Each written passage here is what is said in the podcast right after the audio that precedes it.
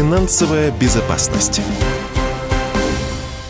Добрый день, дорогие друзья. Э, радио «Комсомольская правда». Продолжаем наш эфир. Меня зовут Евгений Беляков. И в ближайшие полчаса будем обсуждать тему финансовой безопасности. Сегодня у нас в гостях Евгений Шевляков, начальник управления оценки рисков Федеральной службы по финансовому мониторингу. Евгений, здравствуйте. Добрый день, Евгений.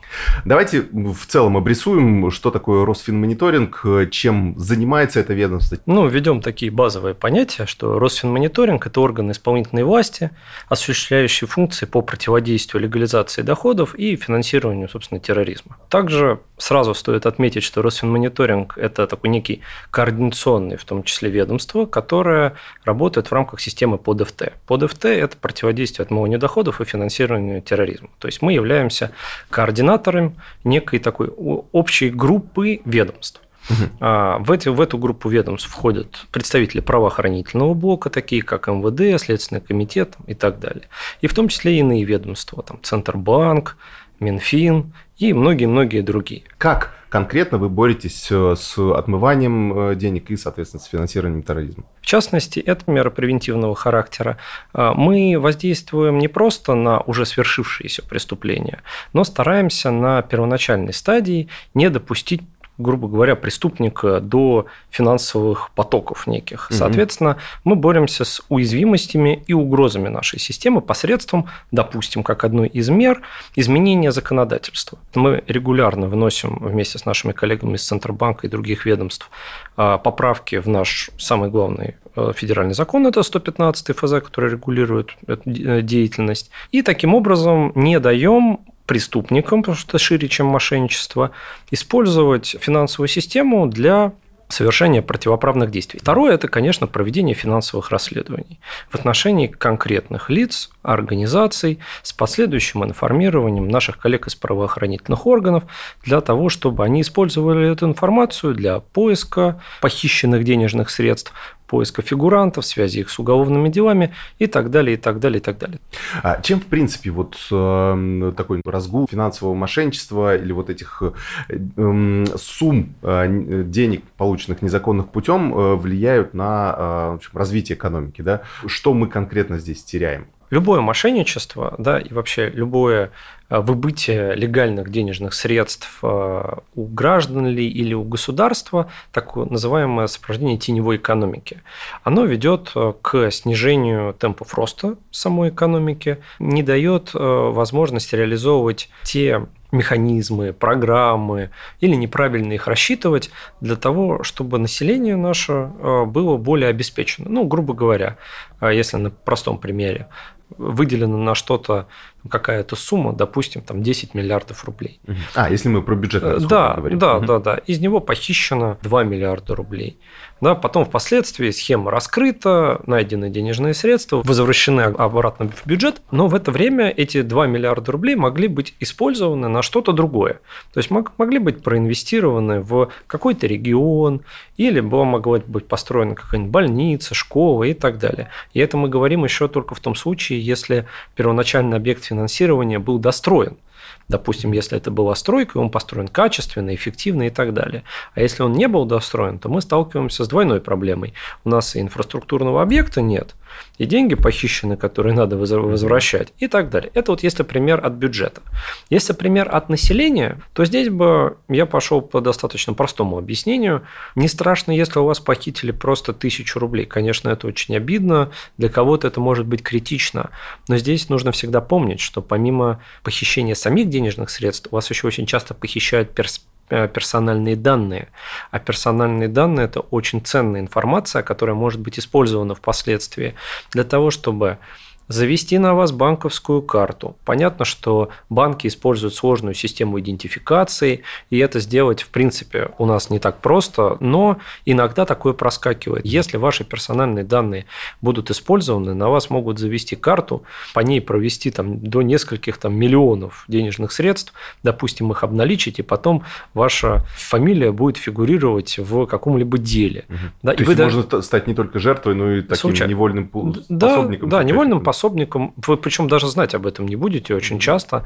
Есть люди, которые за процент готовы предоставить свои паспортные данные, чтобы через и карту, чтобы на них завели, чтобы через них провели те или иные мошеннические действия, они, конечно, есть. Я так понимаю, что этих людей ищут э, а, как раз-таки не объясняя им всю схему, да, а им скорее говорят просто, ты ничего не будешь делать, просто на, твои, на твою карту будут вычисляться деньги, вот тебе будет процент. Да, конечно. Вообще, отличная идея. Лежишь на диване. Конечно, это как раз будет такой вопрос к финансовой грамотности населения, потому что, естественно, очень часто жертвами таких э, мероприятий становятся низкообеспеченные слои населения, поскольку это легкий, как они считают, очень часто источник дохода. Ну, что такое? Отдал свой паспорт, ну, там, 5-10% да, от какой-то суммы будет переводиться, даже ничего делать не надо. Угу. Это только так кажется. Потому что на самом деле э, эти проценты могут быть абсолютно разные, а уровень наказания за это потом там, и ответственности, которую гражданин может понести, угу. он достаточно такой значимый, потому что стать соучастником, невольным даже соучастником преступления, ну, это не очень хорошая такая история. А какие-то есть еще примеры, да, вот э, из, из актуального последнего, может быть? Конечно, у нас таких примеров достаточно много. Соучастником преступления, раз уж мы коснулись темы да, терроризма, да, да, может быть, допустим, финансирование какого-либо непонятного кошелька. Это может быть Kiwi кошелек, это может быть крипто кошелек, как у нас такое тоже есть, угу. да, и это может быть обычные наши карты. Ну, допустим, приведем такой пример, как а, кто-то просит деньги на что-то, допустим, фонд какой-либо там на поддержку чего-либо то ни было. А мы по доброте душевной, прочитав эту информацию, такие, о, да, мы сейчас вот очень хотим помочь, скидываем туда какое-то количество денежных средств. И мы не знаем на самом деле, э, на что эти деньги могут быть направлены. И это одна из наших целей – выискивать такие так называемые точки концентрации и отслеживать, действительно ли эти денежные средства идут на заявленную деятельность, угу.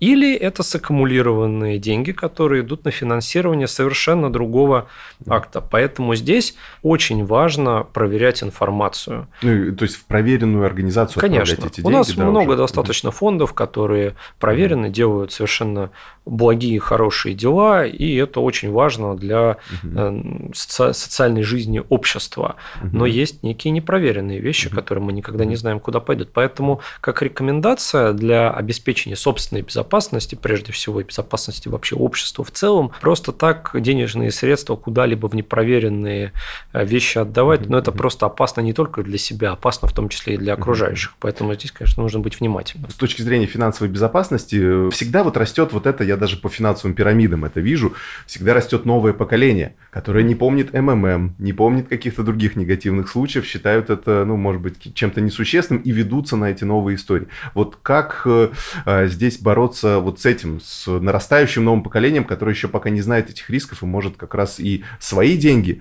э, может быть, не туда вложить, так еще и родительские деньги, например? Я бы боролся с помощью этого методами просвещения. А, естественно, нужно регулярно рассказывать о том, что есть такие пирамиды. Да, все же всегда, очень часто хотят э, заработать легких каких-то денег, да, и это, естественно, проблема. Точнее, здесь э, наша общая финансовая грамотность и общее понимание является, ну, наверное, самым лучшим барьером для недопущения нас в теневой сектор. Я бы с вами здесь согласился, вы абсолютно правы, что все циклично, пирамиды, они повторяются регулярно, с той или иной меры меняются просто механизмы. Когда-то это было МММ с привлечением денег, потом это были другие пирамиды, это могут быть псевдоброкеры, это могут быть какие-либо действия с криптовалютами. И таким образом единственное, что может помочь нам, это просвещение. И здесь нужно проявлять финансовую грамотность с точки зрения понимания, что не бывает, наверное, такого, или это какие-то уникальные случаи, когда на вложенный рубль вам предлагают тысячу процентов э, увеличения дохода. Может быть, я не все знаю в инвестиционном рынке, но для меня это мероприятие кажется достаточно сомнительным. Это откуда? Со школы, со школы начинать? Конечно, лучше всего базовые вещи объяснять со школьной скамьи. Даже можно было бы сказать, это не как финансовая безопасность, а как э, финансовая гигиена. Сейчас этому наше правительство и власти вообще уделяют большое достаточно внимание, а, поскольку уроки финансовой грамотности проходят в разных школах в достаточно большом количестве. Есть и открытые уроки, общие занятия проводятся. Центробанк проводит, мы проводим, как Росфинмониторинг. Министерство финансов в том числе тоже очень большое внимание уделяет финансовой гигиене и финансовой грамотности. Открытые уроки, здесь можно сказать то, что проводим мы непосредственно, угу. они введены, они проводятся определенным образом, и на них мы рассказываем детям о как раз-таки финансовой гигиене, на что следует обратить внимание, э, что такое финансовая безопасность в целом, ну и такие вводим базовые понятия для того, чтобы детям было понятно, что можно делать в каких-то, что нельзя делать. И здесь очень важно еще отличать. Есть финансовая грамотность и финансовая такая общая стезя, а есть финансовая безопасность.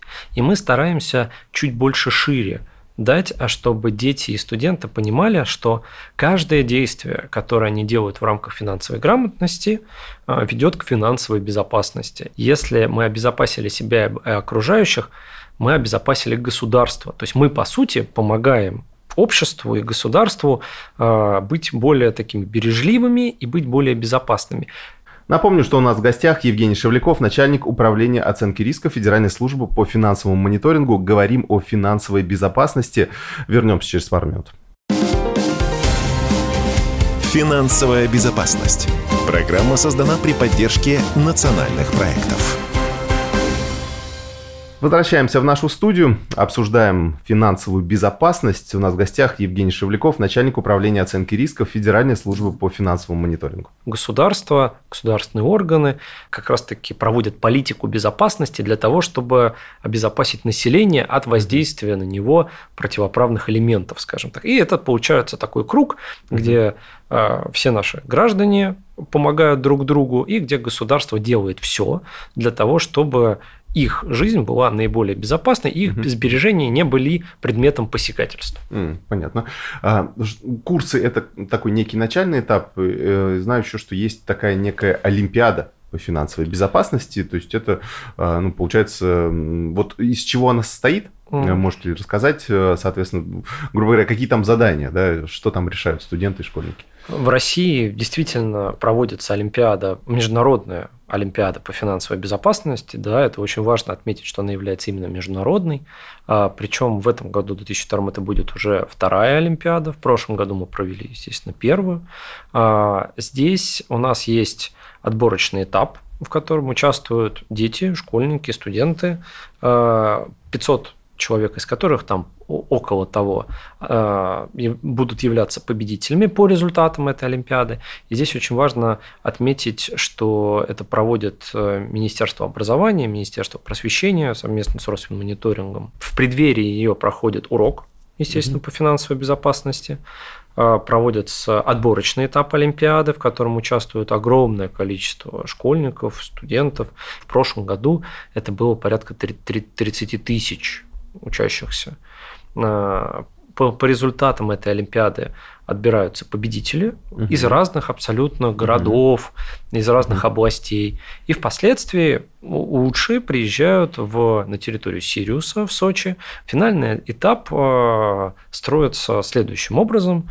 Э, там организуется непосредственно сама Олимпиада, один день этому посвящен, где разрабатываются специальные такие задания, которые они решают в течение нескольких часов, по результатам которого будут отобраны победители, которые получат угу. те или иные преференции. Но здесь очень важно отметить, что это один день только, а сама Олимпиада проходит неделю, и специально для тех, кто туда отобрался, мы проводим огромное количество мастер-классов и панельных дискуссий угу. с руководством различных ведомств.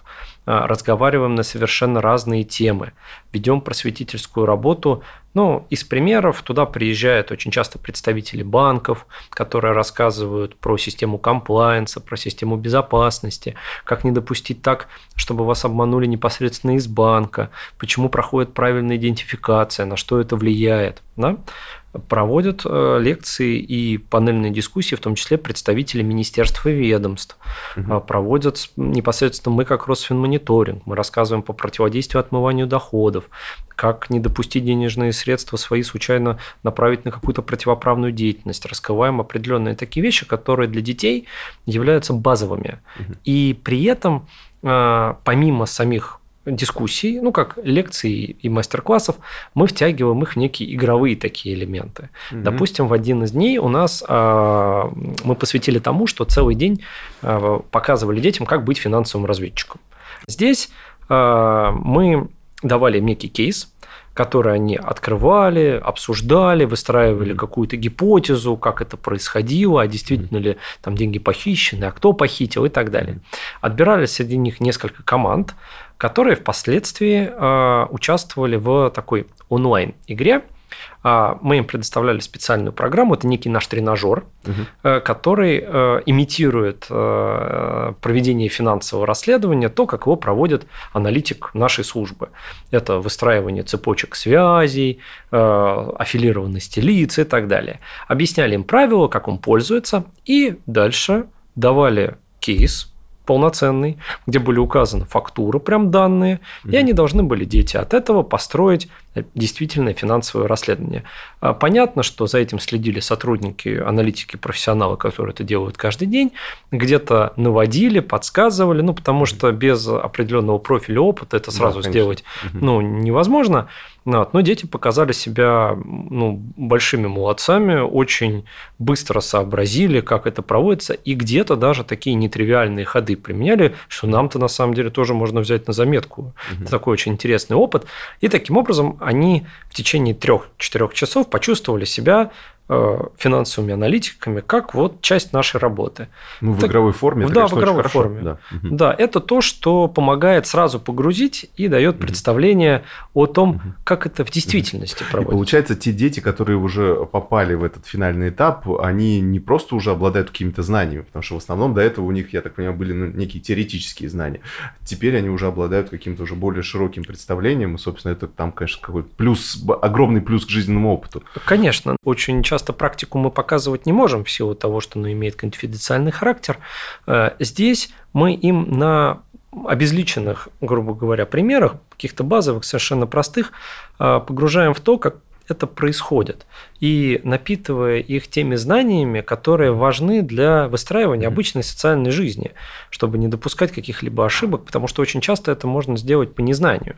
И, конечно, э, погружение их и дать им прикоснуться к неким практическим вещам или около практическим вещам, конечно, это возбуждает такой интерес у детей.